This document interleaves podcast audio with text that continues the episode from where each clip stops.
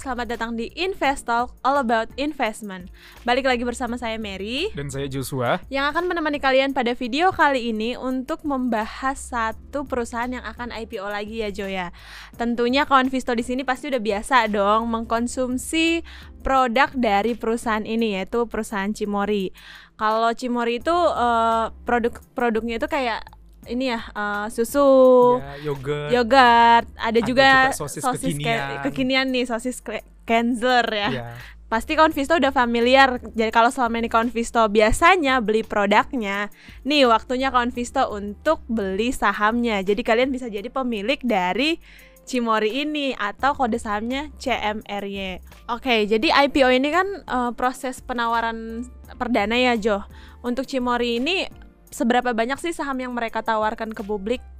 Nah, Mer dengan dan kawan-kawan Visto sekalian, eh, PT Cisarua Mountain Dairy atau nanti eh, kode tikernya CMRY itu nanti akan menawarkan sebanyak-banyaknya 1,19 miliar lembar saham dengan harga range-nya di 2.780 hingga 3.160. Oke. Nah, dari range harga tersebut, maka CMRY nanti akan mendapatkan dana segar maksimalnya 3,76 triliun rupiah. Begitu. Oh berarti eh, ini kan masih range penawaran. Iya. Nanti harga pastinya akan terbentuk setelah setelah book, book building ya. Setelah book building dan ketika masa penawaran umum. Umum. Ya. gitu. Tadi kan Joshua menyebutkan kalau dana yang terkumpul itu se- sebanyak-banyaknya 3,76 triliun nih. Dana ini dipakai buat apa sih sama si CMRY ini, Jo? Nah, seperti beberapa video lainnya bahwa ini ya teman-teman kalau misalnya untuk teman-teman yang ikut IPO salah satu hal yang penting yang harus teman-teman perlihatkan itu adalah penggunaan dananya dana. itu. Jadi penggunaan dana yang baik adalah yang digunakan untuk produktif. Dan CMRY ini 100% digunakan untuk hal yang produktif. Nanti secara presentase detailnya akan terlampir di layar.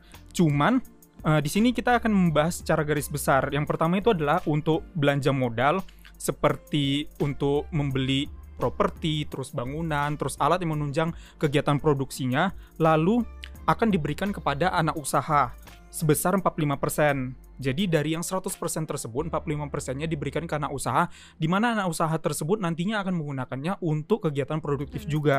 Lalu untuk si perusahaannya selain tadi pembelian eh, bangunan, terus mesin, ada juga untuk ekspansi sama model kerja perusahaannya, Mer. Oh, berarti untuk eh, IPO-nya kali ini tuh dia tidak ada alokasi dana untuk membayar utang. Benar yang mana sekali. itu bagus, Bagus, banget dong berarti iya. ya. Selanjutnya nih Jo, dalam IPO itu sendiri kan ada nih tanggal-tanggal penting yang seperti kita bahas sebelum-sebelumnya ada book building, penawaran umum, tanggal efektif. Boleh dibagikan nggak ke kita untuk jadwal-jadwal penting dari IPO Cimori ini? Nah, nanti akan juga tertampil di layar. Nah, untuk masa book buildingnya ini, itu sebenarnya udah lewat ya teman-teman. Book buildingnya itu dari tanggal 10 November hingga 17 November 2021.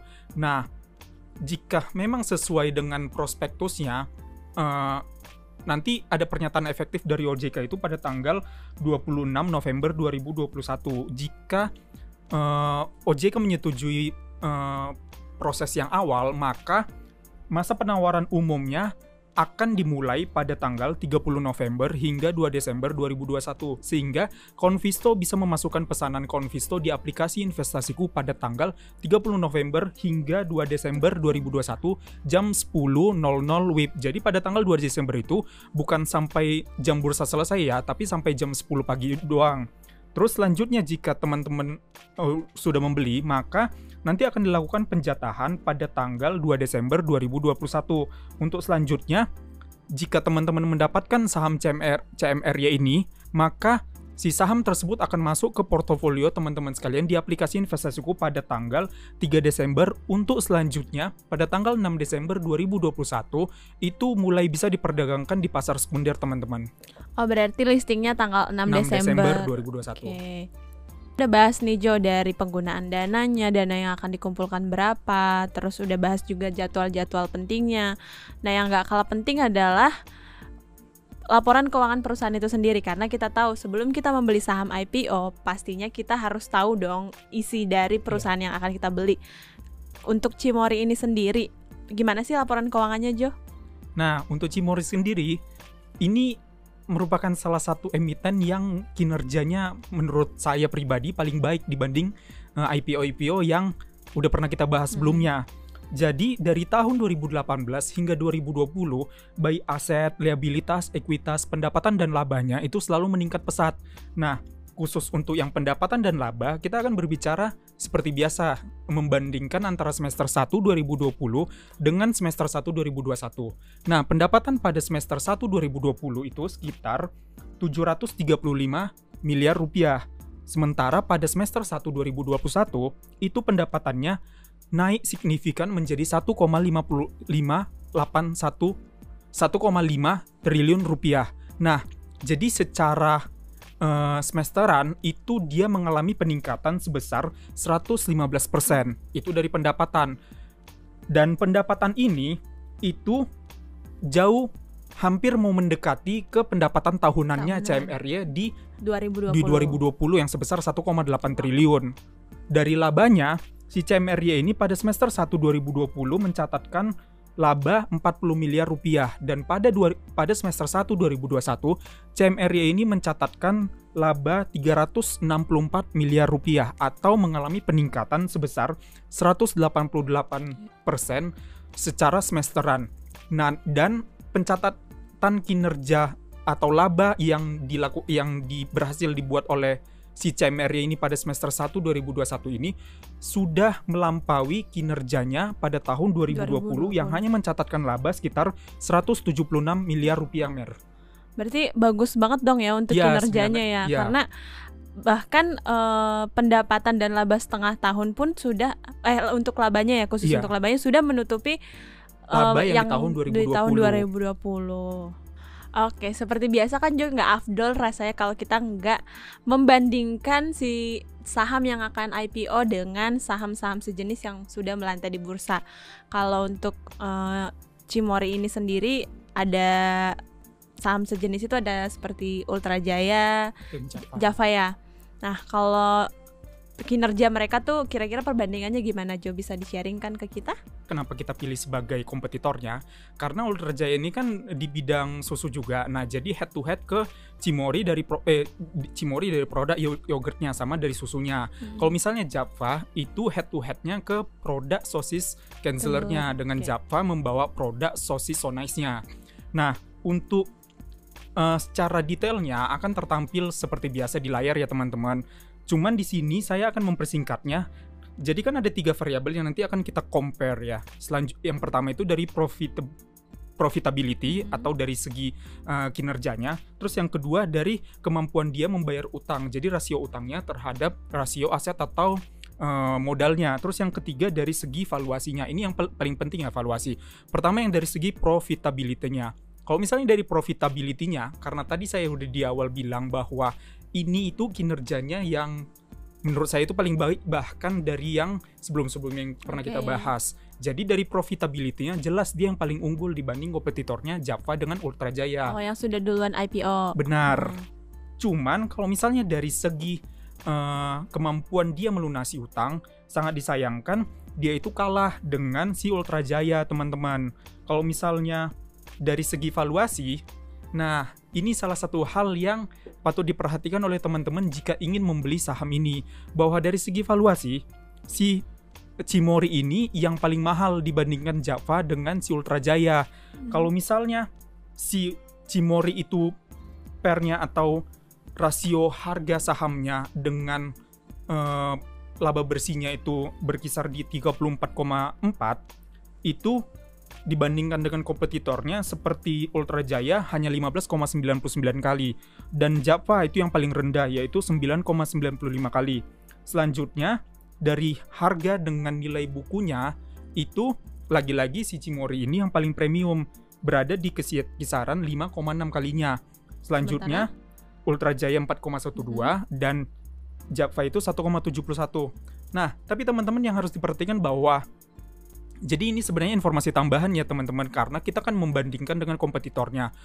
Si Cimori ini di prospektusnya mengatakan bahwa dia pada tahun 2020 itu udah fokus ke pemasaran secara digital. Kenapa? Hmm. Makanya kenapa teman-teman pasti tahu ya bahwa sosis Kanzler sama yang si Oh, yogurt yogurt Cimory Cimory itu. yang lagi hype banget Iya, ya. karena pasti dia lebih banyak kita temuin di TikTok, TikTok. atau di YouTube. Iya, benar. Karena si Cimori secara tertulis sudah menyatakan bahwa dia udah bekerja sama dengan 200 influencer. Jadi dia lebih mau fokus ke digitalnya. Makanya kenapa pada tahun 2020 itu walaupun pandemi, dia pening- pen- pendapatan sama labanya itu meningkat Tetap pesat meningkat gitu ya. teman-teman.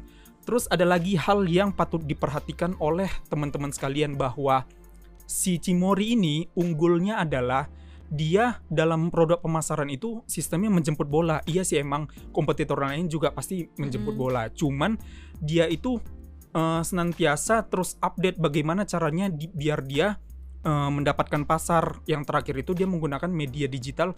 Terus dia juga ada menggunakan seperti kayak eh, jadi dia kayak ada Miss Cimori intinya. Miss Cimori Oh, oke. ini ada orang-orang yang nanti pada akhirnya menawarkan produk-produk yang Cimori itu dari door to door gitu teman-teman itu yang hal yang eh, menjadi pembedanya antara si kompetitornya Oh, begitu. Iya, bener. Iya sih bener banget Jo kayak misalkan kita ke ini nih ke supermarket atau minimarket Iya. minimarket kadang cari produk-produknya Cimori ini Iya, tuh udah habis susah. karena udah hype banget di Heeh. kalangan milenial dan Padahal harganya cuman eh sedikit premium Iya, tapi benar, tetap benar. itu laku gitu. karena Kekuatan- strategi iya, marketingnya tadi kekuatan ya digital tadi marketing dalam tuh. menginfluence produknya. Oke, menarik.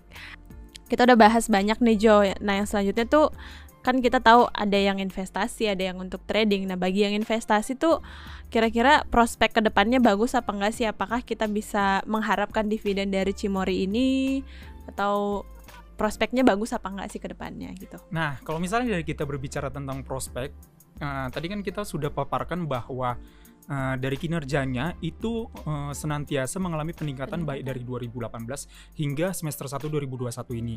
Nah, menariknya adalah bahwa kalau misalnya saham-saham yang sebelumnya kita bahas itu mereka mengatakan di prospektusnya menggunakan maksimal misalnya kayak Mitratel itu 70%. maksimalnya maksimalnya 70. Nah, kalau misalnya yang di Cimori Mhm. ini dia menggunakan kata minimal, teman-teman. Jadi Cimori secara eh, tertulis di prospektusnya mengatakan bahwa dia akan membagikan minimal 30% eh divi 30% dari laba yang diatribusikan pada 2001 untuk dijadikan dividen di 2022. Sehingga kita dapat menarik kesimpulan bahwa Cimori ini eh, sangat yakin nih bahwa dia bukan hanya tahun 2022 hingga tahun-tahun selanjutnya dia bisa membagikan dividen minimal 30% dari labanya teman-teman. Berarti selama dia menghasilkan laba setidaknya 30% Iya, udah 30% menjadi -nya pasti hak udah dari dari investor. investor. Oke, oke. Kalau dari pertanyaan-pertanyaanku sih udah habis nih Jo ya. Tapi mungkin Joshua bisa menyimpulkan nih apakah IPO Cimori ini layak dibeli atau enggak dan gimana nih kesimpulannya? Nah, pertama itu bahwa dari sektornya dia ini kan market leader. Mm-mm. Terus habis itu yang kedua dari dana yang diperoleh sekitar 3,7 triliun itu 100%-nya untuk Produk. kegiatan produktif dan itu bagus. Walaupun dia belum IPO aja, dia udah mencatatkan kinerja yang baik. Mm. Cuman ada hal yang harus diperhatikan oleh teman-teman. Tadi kan saya bilang bahwa dia 30% itu akan membagikan dividen. Nah, tapi gara-gara kita berkaca ke PBV-nya itu yang sangat premium, bahkan kayak dua kali lipatnya dibandingkan kompetitornya, untuk harga misalnya saya menggunakan di harga maksimumnya yang di 3160 itu jika mengacu pada kinerja laba di semester 1 terus yang disetahunkan itu kira-kira hanya dividen yieldnya itu sekitar 1 sampai 2% saja teman-teman.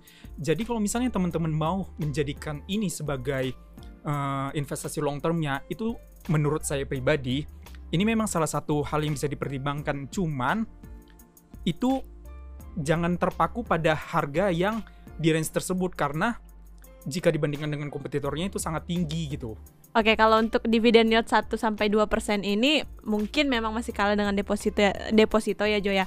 Tapi bisa juga kan ya dibarengin dengan capital gain ya kita bisa dapat memperoleh keuntungan yang mungkin lebih maksimal lagi Iya. gitu. Nah, buat kawan Visto yang mau ikut IPO Cimori ini bisa melakukan pembelian melalui aplikasi investasiku. Nanti langsung masuk aja ke aplikasinya.